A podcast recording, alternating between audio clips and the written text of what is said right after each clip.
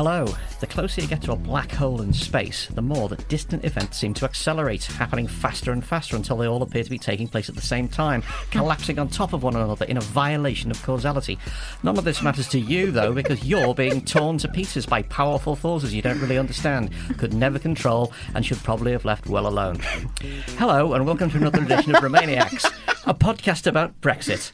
I'm Andrew Harrison, and it is squeaky Brexit time. Yeah, you join us towards the end of Theresa May's crucial 48 hours, and God knows what things will be like by the time you hear this. We record at 2 o'clock on Wednesday, so if the wheels come off at the EU summit tonight, we may well be meeting in a car park for an emergency podcast before long.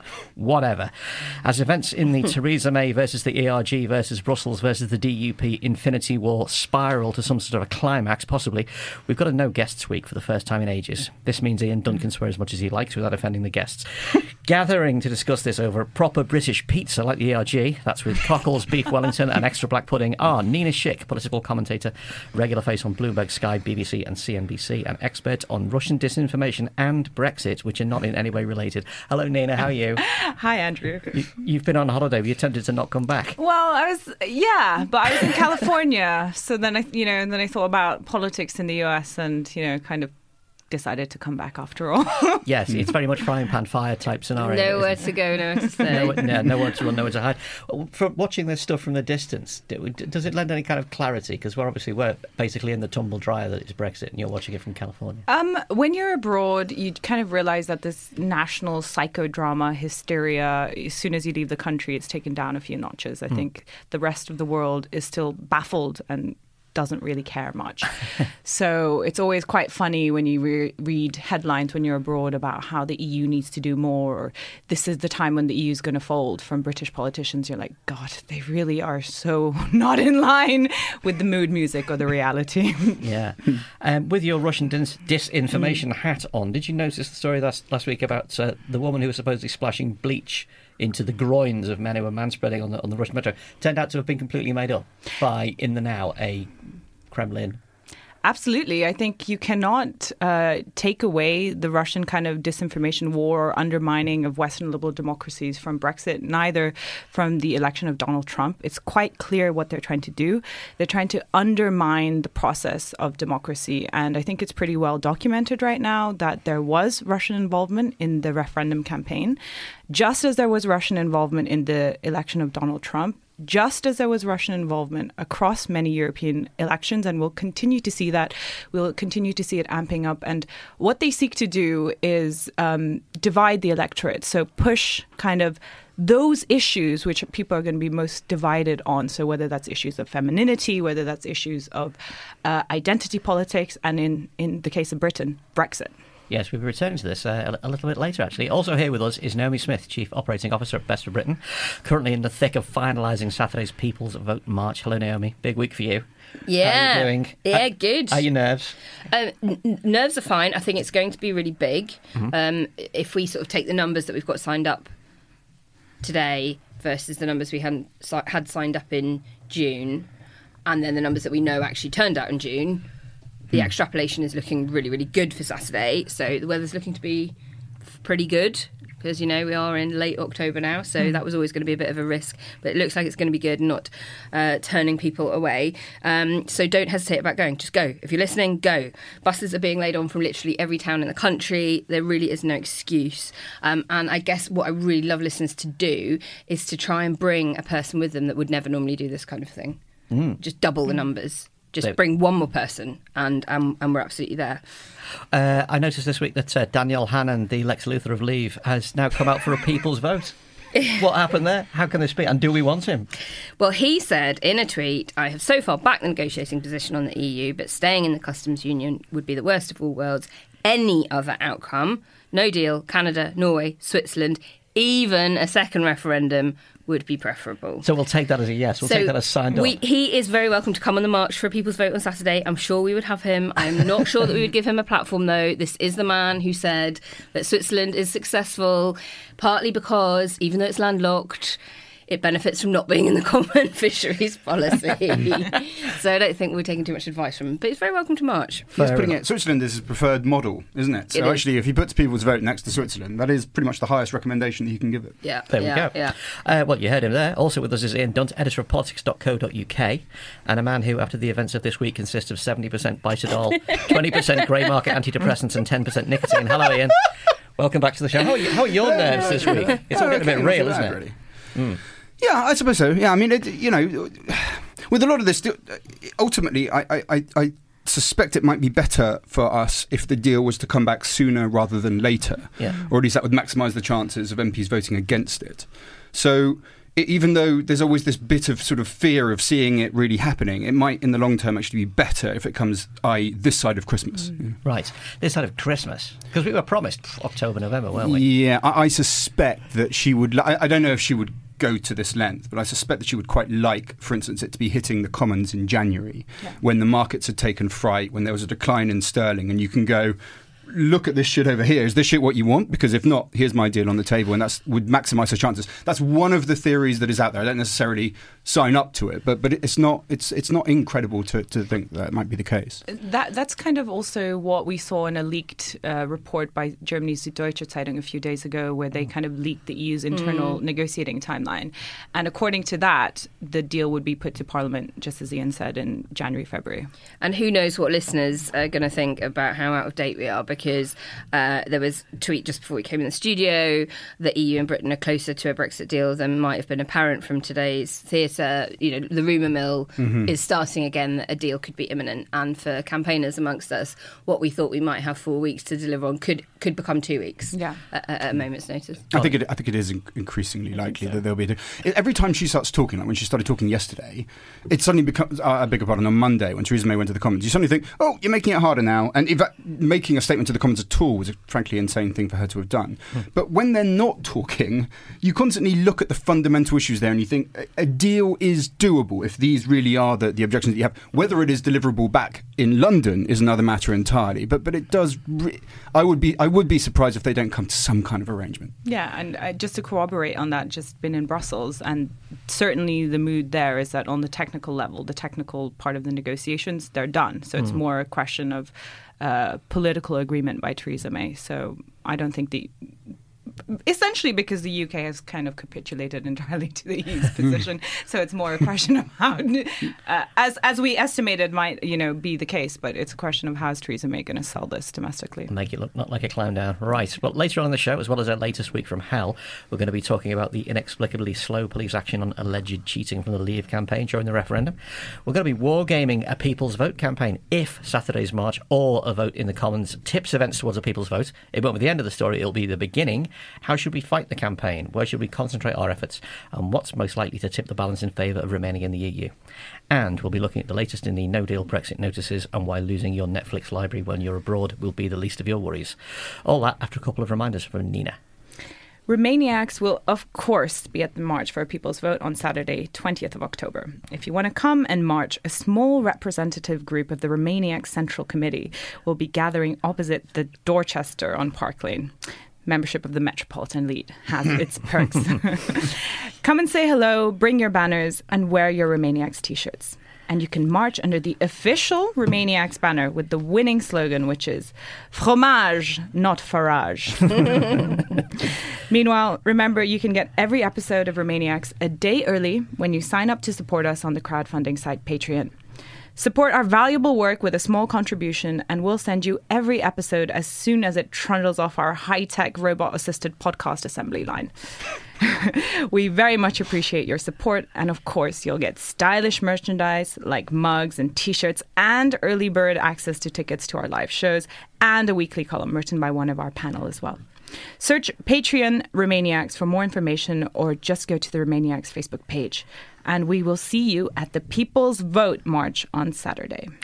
Thanks, Nina. Now, let's try to read the scattered tea leaves of the week's hmm. Brexit news. Firstly, it's crunch time, again, for Brexit. As Theresa May tried to rally support around what's left of Chequers, tensions ran unexpectedly high at the weekend when it seemed suddenly possible that the government and the EU really were going to do a deal.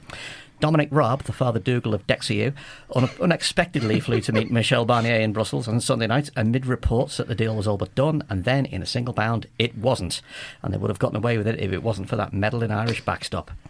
Meanwhile, the Brexit extremists are conspiring over pizza. The DUP says it will paralyse May's agenda if she makes Northern Ireland in any way distinct from the rest of the UK. And senior EU sources are saying that the chances of Wednesday's summit making any difference at all are significantly diminished. Ian, firstly, what the hell happened at the weekend? We're not sure, really. I mean, look, there's lots of different theories. I mean, one of them is that it's all pure theatre and just done, you know, in order to create the kind of timeline that we were discussing now about later.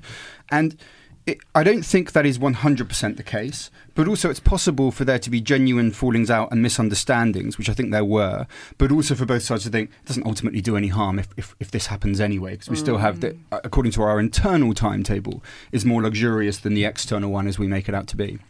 Um, it's possible that Theresa May, that Ollie Robbins thought he was authorised to uh, make suggestions that Theresa May had either not understood when she gave to him or that he had got the wrong end of the stick on. Um, or it's possible that they really have fundamentally misunderstood what the backstop is. Because when they started, Downing Street tried to resell the backstop on sort of Sunday night, Monday, as well, look, the EU have added a an extra backstop, which applies to Ireland, only Ireland, rather than the whole of the UK. Now, I don't believe that they have misunderstood it that badly because that is just what the backstop is. is, I mean, the- Exactly, what they're yeah. calling the actual backstop is their future relationship proposal, which would mean that the backstop was unnecessary. I know that it's impossible to talk about this without just feeling like you're getting lost in this Kafkaesque nightmare world of completely meaningless jargon. But but um, th- this stuff does have sort of real meaning to it, uh, to a certain extent. Uh, not actually, I should I should caveat that not empirically in the real world or according to the rules of logic, but it does have PR meaning to it, Right. And that's essentially the language So that you need like to be the rules of Dungeons and Dragons. They exist within the world and the reality of the game, the conceit of the game. So if you throw a hexagonal dice and it lands on backstop, it's eff- effectively. It's like the shittest game of Dungeons and Dragons of all time, and that is a pretty low bar. It's all just dungeons, just no dragons. Yeah. So, sorry, and I interrupted you there with trying to. No, but that's pretty much. You Yeah. know, so we don't know which of those outcomes it was. We, we, I think we have a clearer idea now of where we are, and the suggestions that are coming out at the moment, which seem to be coming from Barnier, um, I think are pretty uh, start to suggest the outlines of how something might be done, and that's mostly about. What if we try to deal with the backstop by adding a bit more time to the transitional period? And what if we tried to put some kind of legal linkage between the withdrawal agreement, which is the divorce bit, and the future relationship part? Hmm. And that covers the two areas of concern, which is time. What if there's a gap between the end of the transition and the implementation of a new deal, which there fucking There will, will be, be, yeah. of many Uh, years? will be. Um, and the other part is how do you control for whoever takes over from May, whether it's Jeremy Corbyn or Jacob Rees-Mogg or whoever the hell, deciding they want to have a completely different future relationship that would mean that the backstop needs to be triggered. So that idea of consistency of the British desire for what the future relationship is and taking care of the time problem would potentially be covered by the kind of proposals that are coming out right now. Whether they are palatable in Westminster is another matter entirely. Mm. Naomi mentioned earlier that the DUP were unsurprisingly intransigent here. They let it be known that there will be guerrilla war against the backstop, whatever kind of backstop uh, it may be, and that the Irish border plan could destroy power sharing for good. So, what do we need to know about this? well, I mean, you know, it, it's. I think I've said it on this podcast before that the DUP want alignment with the UK. They want to leave the EU and have no difference between how Northern Ireland is treated and the rest of the UK because they love alignment, except definitely not on gay marriage, on abortion rights, on employment rights. You know, so yes, they are.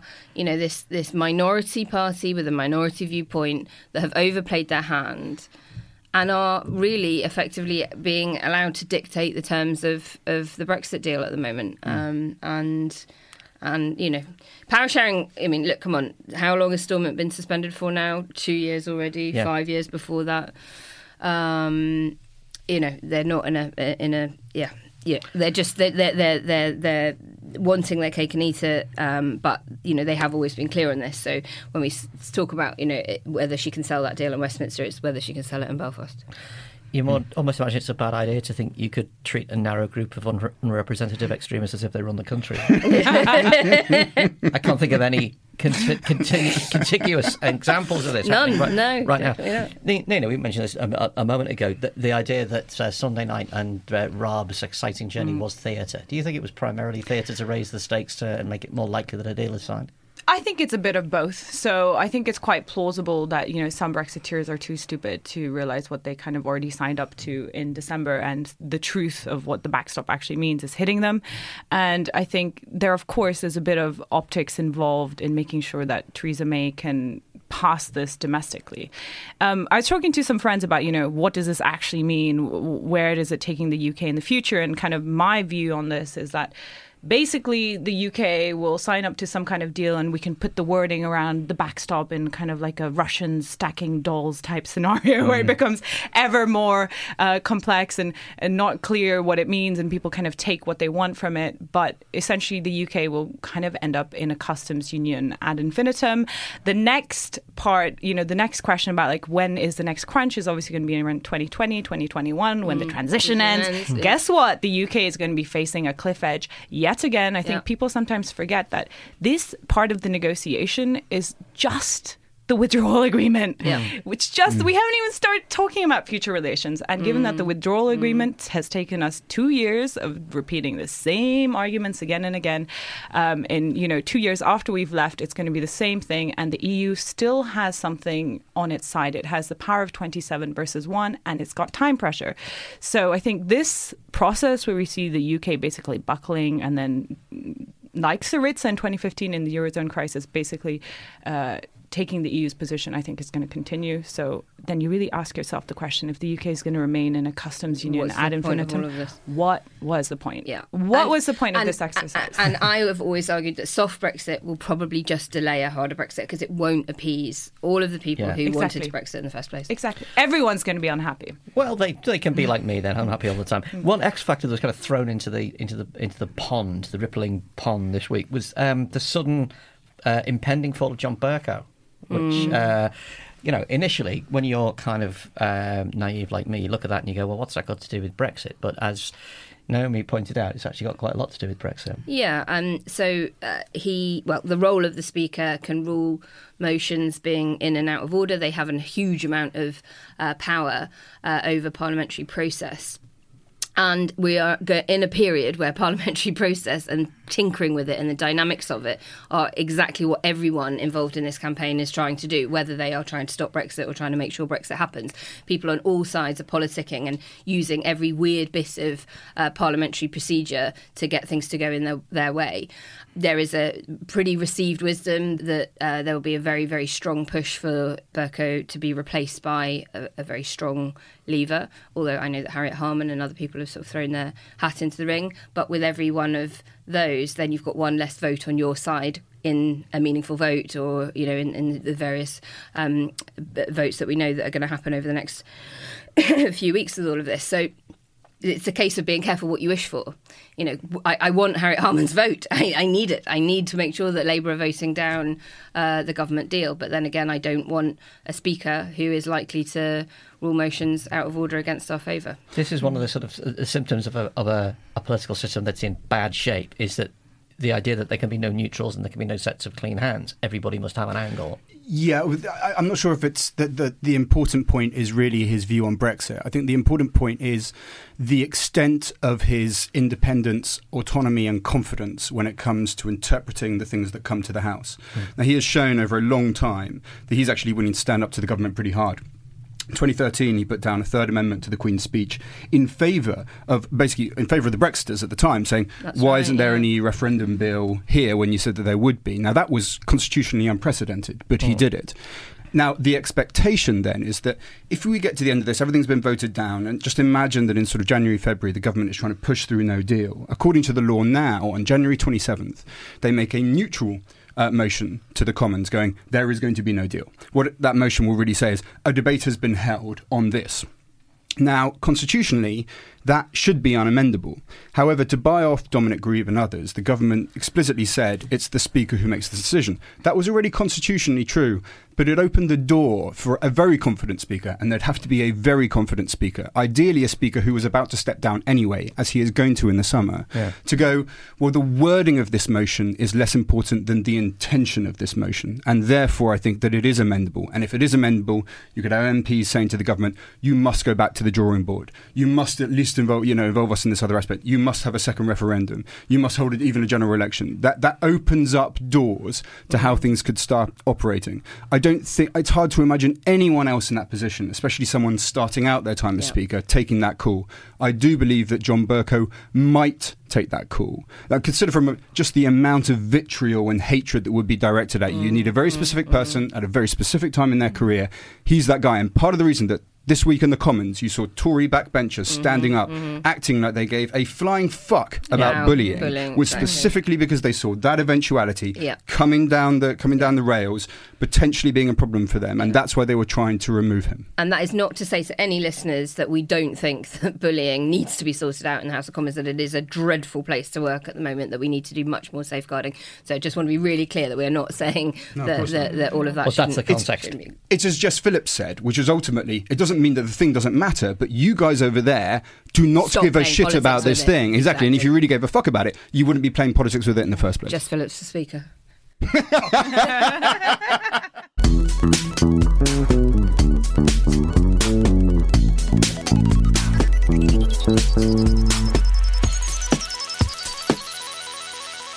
Moving on quickly. Are the police stalling their investigation into alleged cheating by the Leave campaign because of, quotes, political sensitivities? That's what the investigative website Open Democracy alleged this week. Uh, pushed on why there had been no progress on the investigation, a Scotland Yard spokesman admitted there were issues of political sensitivities that had to be taken into account. Conservative MP Damian Collins, chair of the Digital Culture, Media and Sport Committee, demanded to know why the Met had failed to launch a formal investigation. They weren't so worried about political sensitivities when they kicked down Damian Green's door, he said, referring to the 2008 Home Office in leaks investigation. And meanwhile, connecting with something we mentioned earlier, the Met has said it will not investigate Russian meddling in the referendum because international bodies and states cannot commit criminal offences under electoral legislation. Interesting thought there. Naomi, one hesitates to say uh, the sky is falling, but if the police are too scared to investigate alleged crimes because of political sensitivities, do we really have a properly working system of law? No.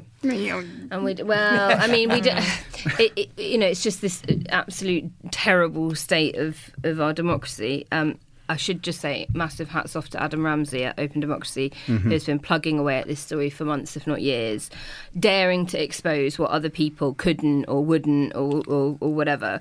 Um, and we absolutely should get him on the show, actually. Um, and remember, he exposed the DUP uh, this is a bit of a Northern Irish themed podcast today, but yeah, he exposed the DUP shadowy. Uh, I think it was four hundred thirty-five thousand uh, in dark money that was mostly spent during the referendum um, by the Leave campaign on a massive advert in the Metro, and the Metro isn't even distributed in Northern Ireland; it's only on on the mainland. Um, uh, we've also now had seventy-seven MPs write to the head of the National Crime Agency and the Met Police, uh, asking them um, about this pressure of political sensitivity and, and the pressure that they're under. So I, I guess we have to sort of wait and see uh, what comes out of that. But you know, I, I, I, I it is very disappointing. What has it been five months Yeah. since it was referred? In- And, and the political sensitivity, just just to add, you know, uh, we, we do know that you know one of the people who's been referred to the police for investigation works in Number Ten. You know, this does go right to the door of the Prime Minister herself. Ian, you are making disagreeing noises there. Well, it, look, it- no, I think all of that's true, and it's dispiriting, and they're making the wrong judgment. But you know, we just have to keep the. la- We do still have a functioning system of law in this country, which will, you know, survive the police's ineptitude one way or another. I mean, I think it's useful that comparison that he made with the way they behaved over Damian Green, which is just completely overhanded uh, policing, which didn't have any kind of constitutional respect or any just kind of uh, s- sensibleness about the, the way in which they conducted themselves about the process, and sometimes they get it wrong the, the other way. I, I don't think it's a conspiracy; it's just it's a bad judgment.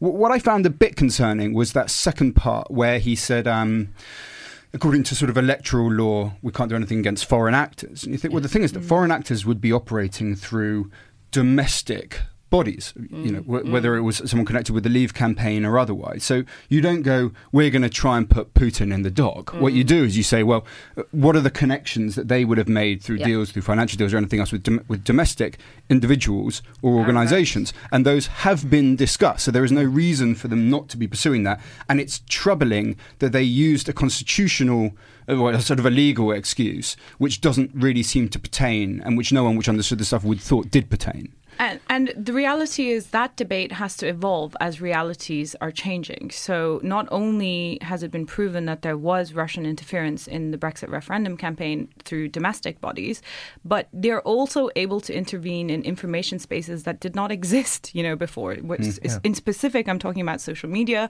Um, you know, I've again, I'm working with the former NATO Secretary General, and we've looked at the disinformation around the Brexit referendum campaign. And politically, there has been a kind of kickback like we don't want to know. We don't want to open that can of worms. It's very difficult to quantify you know whether it swung the referendum or not but that doesn't change the reality that it happened. and will continue to happen not only in issues like Yeah. the Brexit referendum campaign, and not only by actors like Russia. I mean, Iran, China, the rest of the kind of autocratic world is looking. And if you consider, I mean, I'm working right now on the kind of technology developments that are absolutely going to upend this. So we're talking about fake news and people existing in their cognitive dissonance chambers. Just down the line, you know, AI powered technology and something called deepfake hmm. is going to be able to computer generate fake audio and video to a degree that is undiscernible from the real thing. So you can imagine if you live, people live in these cognitive dissonance chambers and they're plugged into social media, um, your reality, which could be a fake reality, becomes what you believe. So absolutely, the law has to evolve to be. Uh, represent to understand the fact that foreign actors will intervene Yeah. in highly politicized and polarizing political events like this in, in our democracies. I think it's the, that phrase, political sensibilities, that, that sen- sensitivities, that mm-hmm. made people's alarm bells go because the idea that that should be introduced mm. into the consideration at all is kind of worrying, isn't it? I mean, we don't look at political sensitivities in any other context. Let's be, yeah, let's be realistic, okay? Um, so, and this is not a good thing, but police forces mm. listen to what politicians say. If you get a prime minister that comes in and goes, the main thing about my administration is going to be I'm going to do a crackdown on drugs, you will find that police chiefs say to their guys. Guys, go out there and get me some drug And- busts yeah. and prioritize drugs over burglary or whatever. Yeah. And so that has always been the case that there is a bendy relationship there. It isn't good, but it isn't new.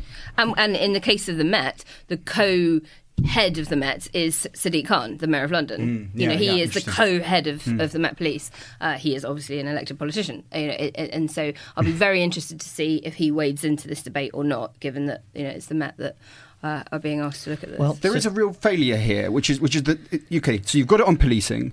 We've got it, I think, at a regulator level. You look at the way that the electoral commission has behaved. I think, from anyone's perspective, over the last few months, over the last couple of years, whether it's on the Remain campaign or the Leave campaign, you just think you have not been getting this done very well, guys. They've had to be pushed into stuff. Once they've been pushed into it, they don't seem to have quite gotten it right.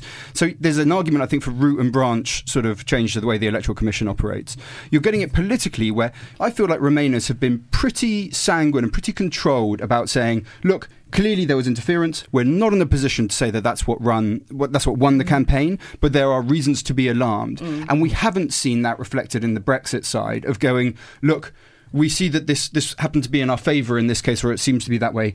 Nevertheless, next time it might not be, and we need to start fixing up against any kind of foreign intrusion. There's a real failure across the board, of which policing is a part. Do you think And- that that's. Oh, go ahead. Ian. Just to add another point, the, the point of this interference is also procedural. So it's to undermine faith in democracy. So when we looked at the US election in 2016, we saw the Russian kind of interference pushing messages both in favor of Trump but Yeah. also in favor of Sanders. So it's the, mm. the Massive whole, disruption. Yeah. The whole point mm. of it is to cause chaos and disruption. Yeah. And the same thing has happened in the United Kingdom around Brexit, but also you see interference p- pushing pro Corbyn messages, pro Remain uh, messages, pro Brexit messages, because you basically want to divide the electorate. And this has to be acknowledged in the mm. public debate. You cannot, I know it sounds scary, but like this, you cannot begin to regulate um, an uh, electoral process nor actually have a sensible conversation about democracy and the kind of divides we see in our country right now without acknowledging that this kind of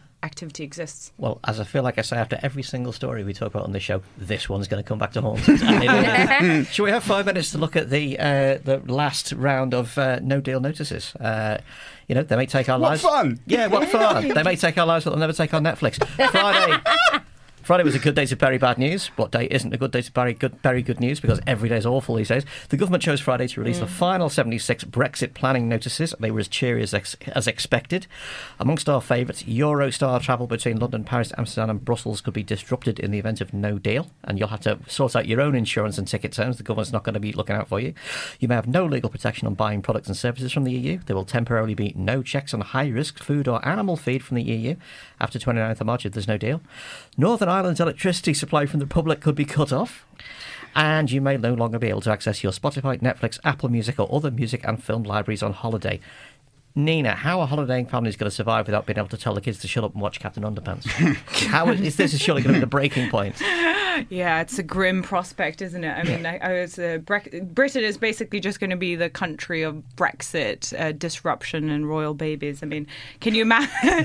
can, can you imagine everybody sitting around King's Cross, you know, with their crying children? I mean, it's it's these are the type of things that are really going to be felt by regular people. You know, if you can't use Spotify, Yes. you can't use Netflix, you can't use your international roaming for free. I mean, that's when the crunch really hits. But we'll have British Netflix and you'll be able But to I watch the think we have to have a trial run. We have to have a trial run because, as you've quite rightly said, it will hit them, but they don't Yeah. believe that it will yet. Yeah. And until they feel it, they won't really believe it. And by then, it's too fucking late. so I think we have to have like Brexit fortnight, where everyone gets to see what it's actually going to be like. before you buy. Exactly. That would have been a really great idea. Yeah. That would have been like we're going to do Brexit fortnight and see what you think. You're going to have nothing on telly but the black and white minstrels and see what you think. There. There was a paper as well for the finally on um, third-party trade deals, which I, I just want to pop the bubble of fun that was going around the table and Yeah. just bring it back to some kind of terrible Thanks, hellhole Ian. of tedium. Yeah. Yeah. So they've been saying for ages this wasn't going to be a problem. Liam Fox assured us he'd be able to flip these over whenever he chose to pay any the mildest attention to it. Finally, the paper came out saying that isn't the case. Now there's about 40 of these deals with about 70 countries. It covers about 12% of our trade. What that what that is is that's all the trade we do with non-EU countries through EU deals. This is on things like public procurement, on intellectual property, and of course on stuff like tariffs. And what it said was. We could have done fun. What the fuck? What, what can we possibly fucking do? Because of course, you know, you get no deal. You haven't arranged it with them. Even if there's a deal, this can be a problem because all we've got right now is the EU saying we agree with them that we would rather you guys rolled it over. No fucking guarantees whatsoever that they will actually do that. Yeah. And in many cases, it's it's a, a very uh, disadvantageous position for those countries to be in to suddenly have to roll over something which has changed and may not even be legal for them to do that, given that the conditions of it have changed from the ones that was presented to parliamentarians in whatever country they're in at the time. This is a massive problem, and if those deals can't be suddenly done in what? February, you know, in two, mm. three weeks, you know, that you're doing, then you have to go into WTO terms. And mm-hmm. WTO terms, as we said many times before, is you cannot discriminate in your tariffs. So if it goes up on one, it goes up on all of them. If you put it low on one, you put it low on the others. And that's the kind of cack-handed, chaotic horror story that is presented to you when Liam Fox so smugly in front of the Tory party conference is going, "Oh, it's fine, mate. It's fine, mate. I could do that in my slippers." It's like, well, you have fucking failed, mate. and now the evidence is there, and of course, noticed by almost no one. Yeah, I mean, it's just like let's reiterate that what the international department, the trade department, has been doing for the past two years is trying to maintain the existing trade deals. They're just trying to roll it over. So, I'm sorry, Liam Fox, but he might have to retire his yacht Brexitania, which was you Yeah. know meant to sail the high seas in favor of trading opportunities. There is no way that's happening, and given um, that, I think we're going to end up in a customs union ad infinitum. I don't, you know, that means that it would never happen. He's increasingly this fascinating psychological object to me because he keeps he stands there. He didn't quit on that day that David Davis and Boris uh, Johnson quit. He stands there every day when the announcements come out, say on customs and tariffs or whatever, or say on maintaining regulatory standards. What they're doing is they're making it completely impossible for him to ever do his job because you're never going to get a, a UK trade deal that doesn't involve us lowering our tariffs or our regulatory standards in order to secure penetration of our financial services. That is what they will entail. If they take away all of his leverage, he can't do it. He would fucking fail anyway. Hmm. but he definitely can't do it if they've taken away all the levers. And he just keeps staying there. You just think, why are you still there, mate? Do you not understand that your job has effectively ceased to exist? And yet he's still there. It's amazing. And actually, the embarrassment that I presume he feels when he's alone in a room almost makes up for the fucking horror story that my life has become as I have to read about this shit every day. I don't think. I think you're uh, overestimating his ability for shame and embarrassment. No, fair because point. You don't get Fair to be point. there. You don't get to be that Yeah. person with any. If if you had any capacity for shame, you would have shrunk down like a crisp packet on a radiator on, on top of, on the stove to nothing. You would have vanished into. Did you have to take that away from me, man? That was like one of the only glimmers of joy I had. Like, Never mind. There was also one other pretty egregious thing that they sort of slipped out last week, and again in another another week it would have had a much more media exposure than it did. Um, but that was an announcement about EU citizens' rights, um, which up until that point it had been guaranteed there'll be no change to your rights if you're here before Brexit Day. Your rights are guaranteed, guaranteed, guaranteed. As you've got them now, they'll they'll be as they are. Uh, and then last week it was it was made pretty clear that actually that's not going to be the case and one of the big things that hits them is family members being able to join them so you know you might be uh, from uh, you know france you've lived here for 30 years and your mum who still lives in france has a stroke and you actually want to bring her over here to look after her not going to happen not going to be allowed to do that um, and so you know again a, a really awful story about how brexit is actually going to hurt people's lives Great fun.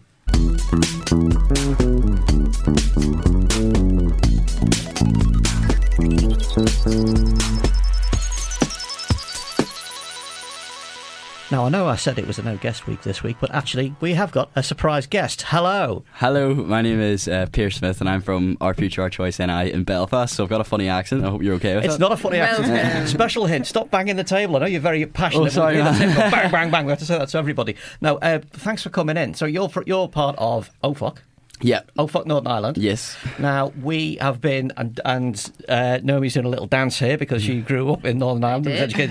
in Northern- Um, now we have not had anywhere near enough young people and anywhere near enough voices from Northern Ireland on show. Tell me how you came to be involved in OFOC, Our Future, Our Choice. Okay, gladly. So um, I'm only 17 years of age. So Mm-hmm. I was first introduced to OFOC through. So back home, I'm a part of like a lot of political like participation groups for children's rights and children, young people, and stuff like that. And with the Northern Ireland's Children's Commissioner, we actually done like a big massive event, our Brexit 2, Children's Rights, Children's Voices. From that event, made a report, sent went to Brussels with it, went to London with it, and then I thought that was it over and done with, and then got an email saying, "Oh, this Lord wants to come meet you and talk about a people's vote," and I had no idea what it was at the time. So I met with Lord Andrew Adonis, who then had like other people with him, and then just exchanged contact information, briefly talking through the implications of a people's vote. And I was like, "Perfect, I'm all for it." And um, then we got in contact with people from Our Future, Our Choice in the UK, Mhm. and they came and met with us, and then we sort of made our own wee subdivision, and we're running it ourselves. so- fantastic Yeah. Do you feel like I mean we uh, the Irish backstop comes up a lot on the show, and you know it, it remains mystifying even to us, kind of thing. Same here. What- well, I was about to say, you know, from your point of view, as you see the process unfolding, do you th- do you see that the, the issue of uh, Northern Ireland's border with Southern Ireland is getting enough attention? Because it tends to be treated by people like Rees Mogg as this a little bit of a detail that's happening somewhere over there, but we needn't worry about it. Okay, so Rees Mogg isn't alone when he's talking about that. So we've met with uh, our representatives in Westminster with the DUP, and they say, "Oh, it's just these are a lot of ifs. Don't worry about it; it'll be fine. Just keep kicking the bucket down the road." But the Northern Ireland border, um, it it's in a lot of the headlines or BBC. Like it's always, it's always. I'm sure you're fed up listening to it, and these Dunkirks are over there, but um, I don't think there's enough attention being brought to it with regards right the emotional side of it, the social hmm. side, the implications, that sort of way, instead of illegalities, because it's a lot more than legal. There's a lot more political stuff attached to it as well, and the history and stuff like that from hmm. the troubles. Is, And what about the the like cross community element of Oh Fuck Northern Ireland? Like, is is Don't is, say, oh is, "Oh fuck, Northern Ireland." is it?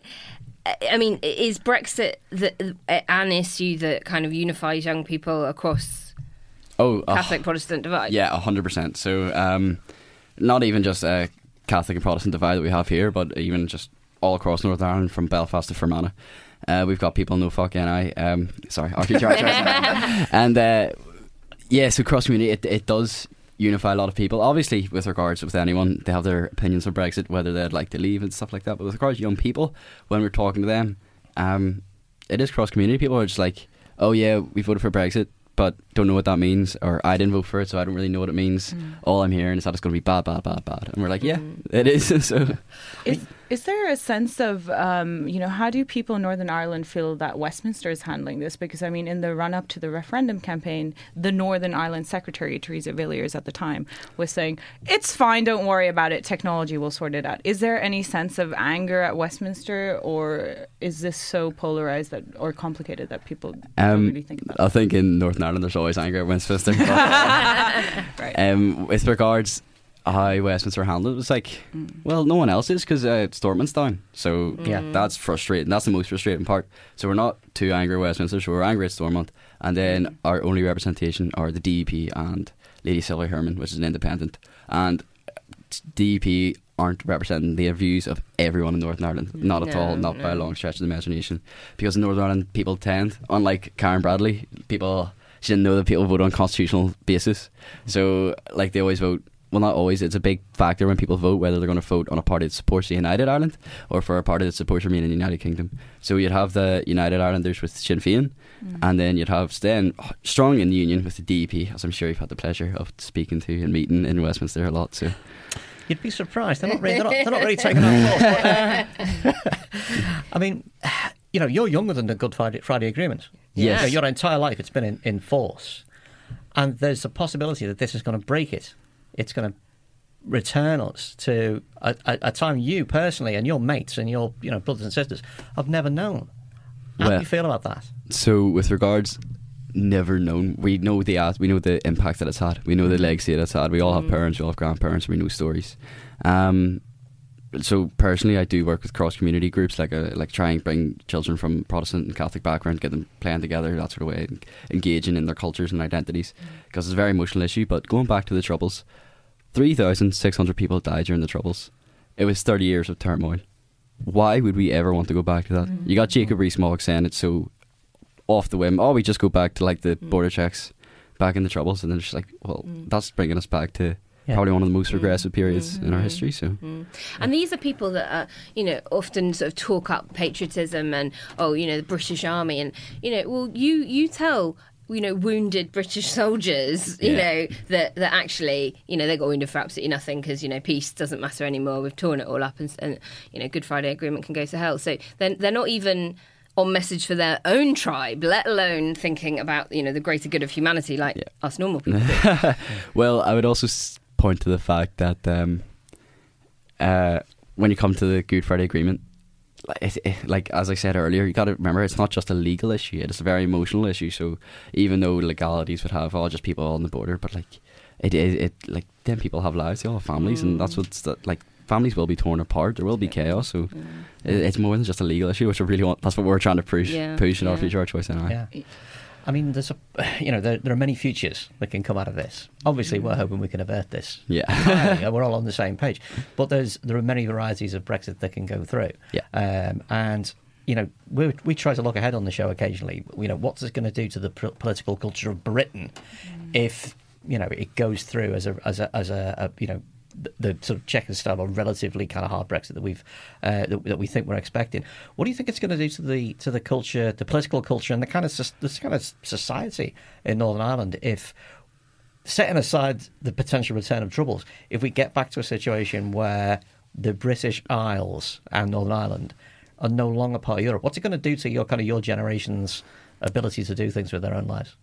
Well, with our generation, generation's be- ability to do anything with lives, like you can get any young person in the UK to talk, or any young person in the UK to talk about that. I've got a list, we've screaming from the rooftops, you're taking this away from me, the right to travel, the right to live and work where you want, right to study and stuff like that. But with regards to political and social implications, um, Brexit, well, in Northern Ireland, Brexit was just another issue on top of many that divide the two parties. So it was just another one. It wasn't really a defining moment like I think it was in the UK, but I wasn't there. But that's what the impression that I get. Um, so with regards, it was just like, oh, so DP and Sinn Féin disagree on gay marriage rights, abortion laws, and all, all, all different sort of stuff. So Brexit was just another one of them. It was just another issue that was torn up into the green and orange politics. That's what we talk about. So unions be orange, nationalist green, because that's just the way it always has been. So Brexit itself, although it'll have massive implications for people in Northern Ireland, it's not really politically defining because we've already had this tribal mess forever. So Mm, mm. Yeah. What do you, think? you, you you mentioned that obviously like the DUP is not representative of everyone, Yeah. maybe not young people in Northern Ireland, but then you just were touching upon this. Do you think you'd see a return to uh, a movement in Northern Ireland where you want to reunify with Ireland long long term down the road? Um, this conversation, uh, we've spoke to quite a few people, and it was Mairead McGuinness, who's vice president of the European Union at the minute. She's an Irish representative, um, an MEP, and she says when we brought this issue up to her, she was like, "We should never mix the two conversations. The whole United Ireland, uniting Ireland, the whole unification um, aspect of like that could be added from Brexit." Shouldn't be brought into it because it's a different issue. It's a different matter. It has its own history. But we have ran independent polls, and when we ask these independent polls, when Poland, Northern Ireland, you have to be very because everyone's very political, so you have to be uh, bigger sample size, geopolitical balance, and get it people from different political weight and stuff like that. And the findings were that if Brexit goes ahead, never mind a hard Brexit or soft Brexit, if Brexit goes ahead, fifty-two percent majority would be for uniting Ireland, and thirty-nine percent outright oppose. So. Did Although you it cut should that be by age as well? Yeah, we cut it by age. It was Wa- very was there fair. a difference between younger people and older voters? Um, unlike the rest of the UK, Northern Ireland wasn't very it like it was slightly with regards to age. You're more likely to vote for Leave, Mhm. um, but it was more again on the two green and orange issues. So it was more aligned to uh, Unionist loyalists voting for Leave, and Nationalist Republicans voting to Remain. Just finally, you've been meeting a lot of uh, MPs. Uh, Yeah. Uh, who's impressed you? Who, who, who, who do you think gets it? Oh, um, everyone's been very receptive. Um, I'd say I'll, I'll tell you the one who I would find least gets it because they're all very Brilliant. That's Okay, what we, we really wanted to Give us know. the dirt. So it was a, a very informal impromptu meeting, and uh, we bumped into Hilary Benn, so um, chairing the select committee for leaving the EU, and briefly spoke to him about people's vote and the implications of people's vote, but very much toe- toeing the party line when it comes to Labour. So Mm. um, talking all of this, oh, we can stay in the economic area, or we want the general election, where I and he says it'd be undemocratic for us to have another election, and then he'd be like. Just increase the democracy further, have a people's vote. No, well, that's what I was thinking. But Yeah. Yeah. I think he probably feels a bit imprisoned by the. Uh, Oh, the 100%. state of And the don't get me wrong. Hilary Benn was a fantastic. He's, he is fantastic. He's very good when he's speaking, and he like he knows the ins and outs of it like no one else. But um, with regards us championing our cause for people's vote, he's just like the perception is what's going to get people. So people perceiving it as just like, oh, you just lost, you want another go. That's the issue. So Listen up, Hilary Benn. Listen to the voice of youth. Piers, thanks very much for coming in. no worries. Cheers, man. Thank you.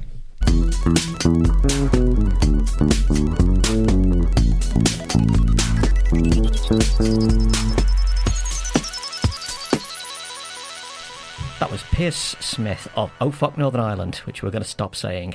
Um, it's the People's Vote March on Saturday. Did we mention this? It's the People's Vote March. We're going to see you there. Uh, if we do succeed in pulling off a People's Vote, if it does happen, then that's far from the end of the story. We, we would then have to go on ahead and win the thing. But what does winning mean? And that's assuming that an option to remain in the EU, EU will be on the ballot at all. So we thought we would take a bit of time to look ahead and war game two potential People's Vote campaigns. One where it's a choice simply between deal or no deal. We're going to call that the Noel Edmonds nightmare option, or one where it's a three way choice between deal, no deal, or remain. Before we get into that, let's do a quick round. What's your top line if you were in charge? Nomi, you are in charge, so you get to go last. Nina, what are your key priorities? What, I mean, you have you have your issues about whether this is the way to solve it, don't you?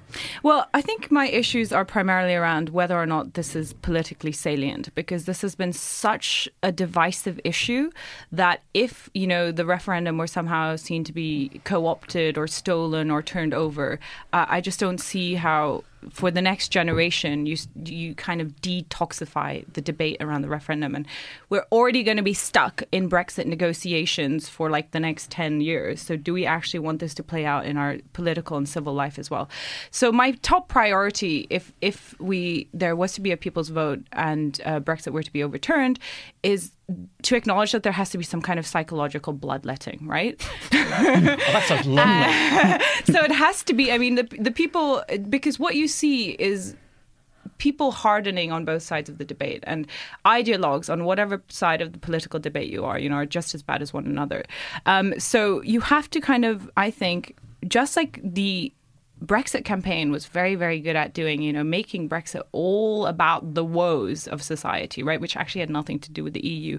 Have to somehow reach out to those people who feel so aggrieved that somehow Brexit has become the silver bullet to mm. all of their problems and they're so angry. You have to reach out to those people. Um, and you have to make sure that if there's a people's vote, that those people don't feel left behind. Mm-hmm.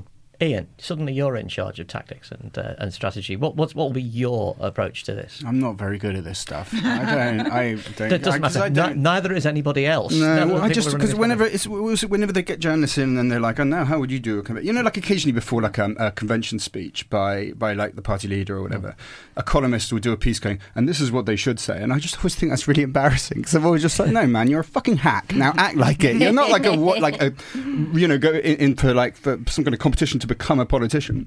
And I'm shit at it. Like I don't really like people, and I don't have any particular empathy for them, and I don't really like to put myself in their head. So it's very hard for me to imagine what it is that they want to hear. Yeah. Instinctively, the only thing I think is just that you only win if you can, with a straight face, steal their slogan of "Take back control," mm. and that if that, whether it's through the exact slogan or through the general messaging, uh, that seems to me to be the point where that would be a, a, a winnable campaign. But that is based on nothing but my own prejudice. So your your slogan is take back, take back control.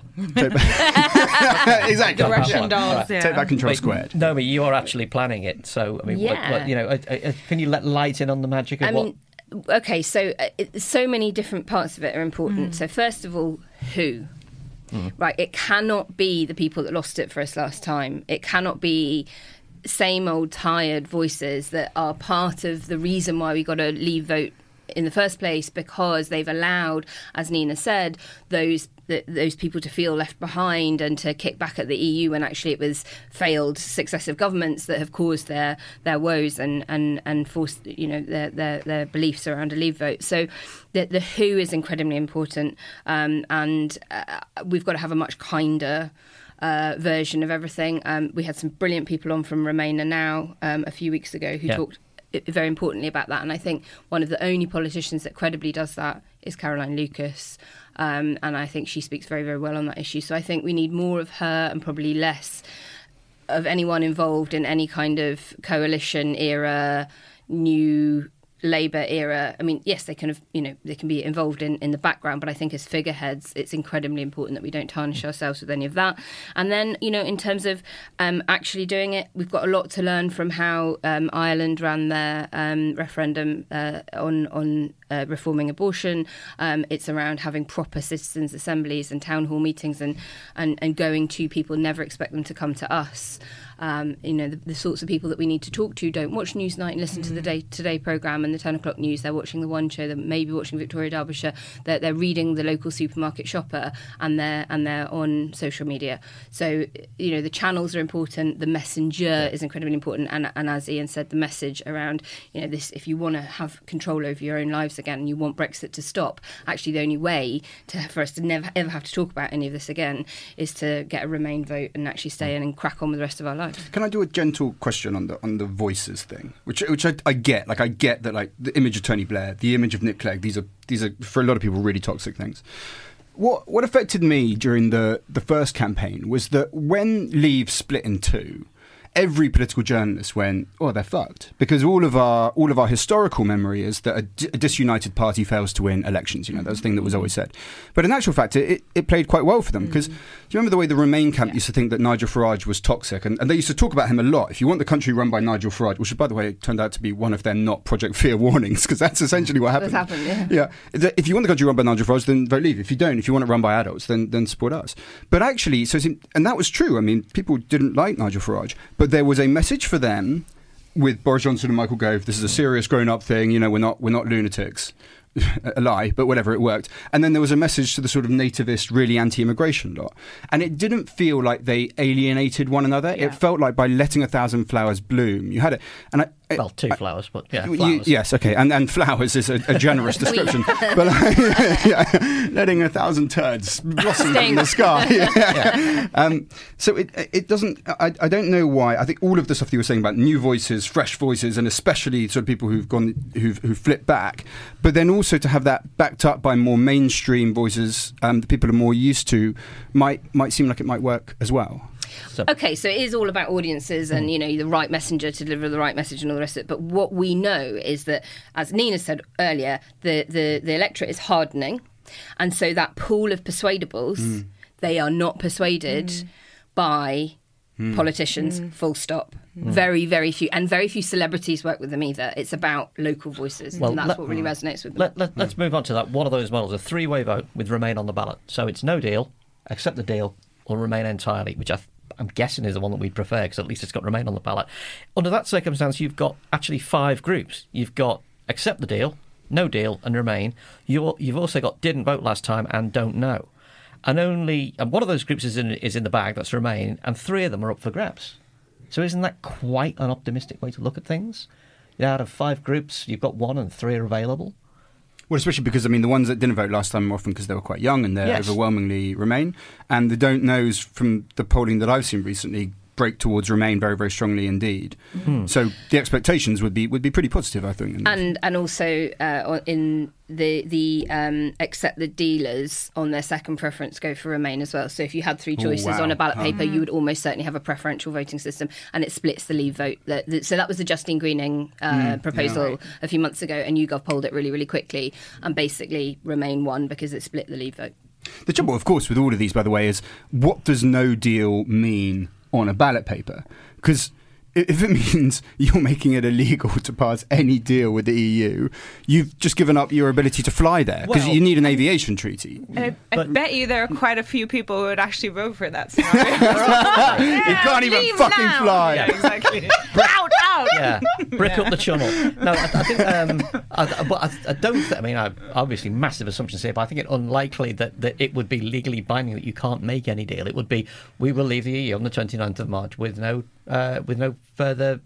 You know, kind hmm. of con- uh, contractual or sorry, treaty obligation. But wouldn't the- the- Well, but a treaty, a but- treaty but- that's aviation. But from a, hmm. but purely from a campaigning perspective, that is very very troubling because in normal parlance, no deal means you stick with what you've got. Right? If you go to a hmm. car dealership with your old banger and you want to get a trade in and you don't like the price, you drive away in your old banger. You don't leave your car there and walk home. Yeah. So uh, it, it is just tricky to, to put no deal on a ballot paper because people, a lot of people will assume that that means staying in.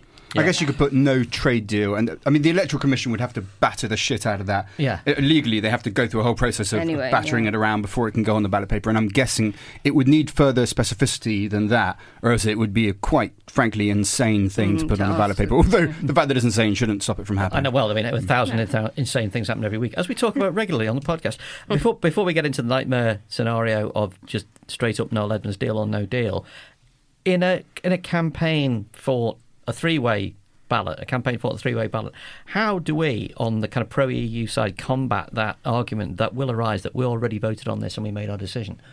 How do we then get across to people that not only that they need to vote again, but they need to vote differently? you know the argument that has clearly been focus grouped into oblivion, which is to say, well, now it's on the terms. You know, uh, you, Yeah. and Naomi, you've made this point a million times, which I think all of us said, it, and I think it's an. I think that. Alex the other day called it an intellectually sort of undefeatable argument. I, I think mm. it is. Like I think it's morally and intellectually watertight, which is to say, right, that was based on this proposition, which bears almost no resemblance whatsoever to the stuff that's being mm-hmm. discussed right now. It wasn't like, would you like to have two Irish backstops? No one put that on the side of a bus. So now it would be, you know, this this is actually what it looks like. And to be honest, it is becoming clearer and clearer what it will actually look like under May's terms. When she's the Chequers thing, which is obviously quite vague and impossible, nevertheless actually gives you a fairly good idea as, as to what things, uh, at least considerably more clarity than before, and enough of a moral reason to go, okay, well now you need to sign up to this specific plan rather than just the full unicorn that you got before. Well, The FYI, Chequers is also totally unworkable. I Oh, mean, fine, yeah, yeah, yeah, sure, yeah, yeah, sure. which we've already talked about. But, Um, but the answer to people who say we it's, did it twice. it's undemocratic isn't less democracy. Yeah. Um, and Mm-hmm. at Best for Britain, we have tested to destruction what works. And you know what? Final say resonates so much better than people's vote. And that's why Mm. we use final say, final say, final say, final say, because it has finality. People are effing bored of Brexit. We think we are because we have to do it day in day out. But the, the public are tired of it, so they like the finality of that, and they like the fact that it's getting their say. Yeah. Because it shouldn't be up to the politicians; it should be up to the people, and that's what works. Now, what happens if this um, if the ballot is a two way ballot? It's deal or no deal. It's accept whatever cobbled together um, sort of cut and shunt thing Theresa May has managed to get through Parliament, or it's we leave on whatever remains of WTO rules. What what do we as Remainers do? Do we stay at home? No, I mean, look, I'm not going to be funny about this. It it will fucking hurt, but you get out there and you campaign for a deal. I mean, it is uh, the horror scenario, but let's be clear on a, just a basic patriotic level. You do not allow no deal to happen to this country. Mm-hmm. Okay, like there is no exaggeration about the extent of what that involves and what it involves people on low incomes, on struggling middle incomes, mm-hmm. what it does to the status of the country, what it would do to internal relations in this country. And if people think that it can't get any worse than this, it can get worse than this. Okay, mm-hmm. so even in that scenario, and I'm not pretending that you know I, I wouldn't feel sick to my guts to do it. You get out there and you campaign for a deal. Yeah, and I suppose it depends on what the deal is. I mean, if the if the deal is, you know, what would be described in the Telegraph as a complete capitulation and a total betrayal of, etc., etc., fill in the blank, it might hurt a little bit less to campaign for it because if if we're down to, do you remember Brexit in name only years ago? Hmm. You know, I remember it very well because there's a good chance it will still happen. Yeah, hmm. yeah, it wouldn't hurt that much to campaign for that, would it? I think there's a pretty good chance, by the way, that so there's the two ways of looking at what, what would happen with May's with May's stuff. I mean, one of them is that it would all just completely collapse after a few years and we'd be out. I, I don't it, actually. It's possible that there's enough hooks there, especially if the legal part that relates to the divorce treaty is linked to the future relationship part, and it includes that we sign up to regulations on process as well as outcome as well as customs, you then have a pretty good jumping off pad to go for, okay, fine, well, we'll include services as well, which the EU will make the condition of it, and we can expect the British government to capitulate to. And in that scenario, look, there's no certainty, it's uncertain, it's not where you'd want to be, it's nothing that you'd want to support or push for, but there would be a pretty damn good chance that you would end up in a very, very soft Brexit in about 10 years' time. Okay, well, this is obviously we've only touched the surface of it on this. I think we're going to be returning to that particular issue of how we would run a People's Vote campaign or what how it should be run uh, in weeks to come. But th- that is the end of the show, which means it's time for the Brexit time capsule. Nina, you've been away for a while. Would you like to put inside our stasis chamber of things we'll miss if we leave the EU?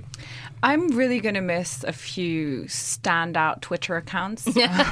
Uh, I, I'm talking about the Irish border. you know, who are you? I love you. You're wonderful. Brilliant, yes. And uh, I also like the Twitter account that's just called Has Turkey Joined Yet? And it just says, no. Leave means lies no. is quite good too. Ah, I think they may well keep trundling along those guys. You know, it's, it's entirely possible, but we'll put them in. And now it's time for a bit of a non-English EU language to see us off. Here's a bit of German from Martin Terrian. Wie Obelix sagte, die spinnen die Briten. That means, as Obelix said, these Britons are crazy. There's a British character. yeah. There's a British character in Asterix called Anticlimax, which is Brilliant. very Brexit. I, I think you will agree. Uh, so send us your closing clip in any European language of your choice, except English, obviously. Just record something on your phone, keep it clean-ish, and email it with a translation to info at remainiacs.com, and we will use the best ones. And that's the end of the show. Thanks to Nina, Naomi, and Ian.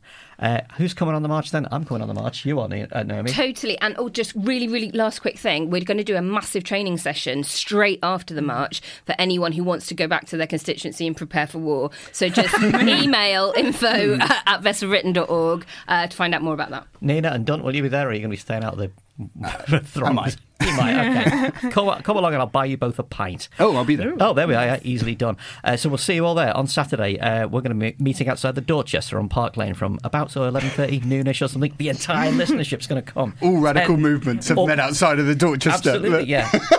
Good, enough. From the levelers onwards. Absolutely. Good enough for Karl Marx, good enough for me. Listeners, don't forget you can get your episode of Remainiacs a day early if you support us on Patreon, plus desirable t shirts, mugs, and a weekly column by one of our panelists. Just search Patreon Remainiacs to find out more. We're going to see you next time or on Saturday. Now, here's our theme tune Demon is a Monster by Corner Shop, and a salute to our latest Patreon backers.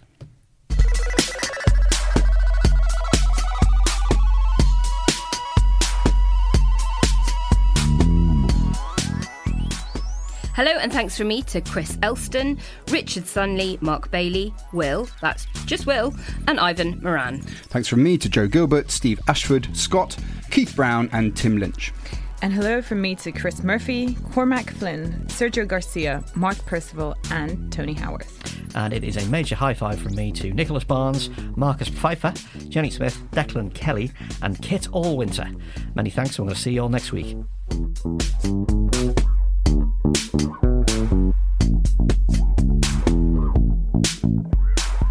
Remainiacs was produced and presented by Andrew Harrison with Naomi Smith, Ian Dunt, and me, Nina Schick. Audio production was by Sophie Black. Remainiacs is a Podmasters production.